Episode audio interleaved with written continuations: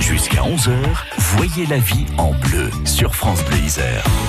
Et oui, il arrive qu'on veuille effectuer euh, des retraits au distributeur, payer des achats avec la carte bancaire et que ceci soit refusé. Ce sont des choses qui arrivent alors que notre compte est provisionné. Pourquoi ce refus? Eh bien, on va mieux comprendre la situation grâce à Marie-Hélène Besson de la FUB, l'association des usagers des banques. Même si le compte est suffisamment euh, provisionné, il peut vous risquer donc d'être bloqué au moment d'un retrait ou bien même d'un achat si vous dépassez ce plafond. C'est-à-dire qu'en cas de retrait, la somme sera refusée et le paiement peut être bloqué. Alors le paiement peut être bloqué à moins que le commerçant aux horaires euh, de l'ouverture de la banque puisse demander une autorisation via son terminal pour la validation du paiement. Voilà, donc ça c'est une question de plafond, effectivement. Hein. Mm. Le, compte est provisionné, on a l'argent sur le compte, mais euh, on ne peut pas effectuer notre achat ou faire un retrait au distributeur. Et donc comment sont déterminés les, plafonds? Alors, les plafonds fonctionnent donc en fait par montant cumulé. Alors, c'est sur une période en principe de 7 jours pour les retraits, avec un plafonnement, un plafond qui est cumulé de 300 euros donc sur 7 jours par exemple, ou alors pour les paiements, une période de 30 jours pour un montant donc de cumulé de 1500 euros par exemple. Mais en fait, ce plafond, il varie aussi selon le type de carte et selon donc aussi ce qu'on appelle les plafonds euh, appelés des, les, jours glissants, un système appelé des jours glissants.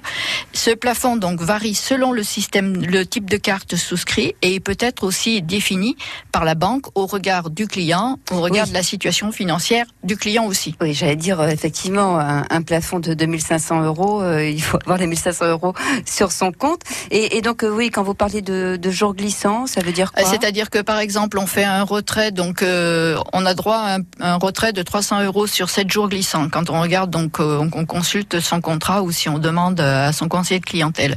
Aujourd'hui, par exemple, je fais un retrait de 250 euros. Demain, je pourrais pas retirer 150 euros. Je pourrais retirer que 50 euros parce qu'on est sur un cumul donc de retrait de 300 euros sur 7 jours glissants. Alors dans ce cas-là, vous pouvez donc demander à votre banque d'augmenter le plafond de la carte bancaire, donc au moyen, au niveau retrait et au niveau Alors bien sûr, il y a un coût. Alors faut regarder donc la plaquette tarifaire et on peut quand même négocier euh, la tarification donc avec euh, son conseiller de clientèle. Alors aussi, on peut opter pour euh, des cartes haut de gamme, des cartes premiers, Visa Gold, mais bon, ce sont des cartes qui sont plus chères et voir si vraiment on a le besoin d'un type de carte comme ça.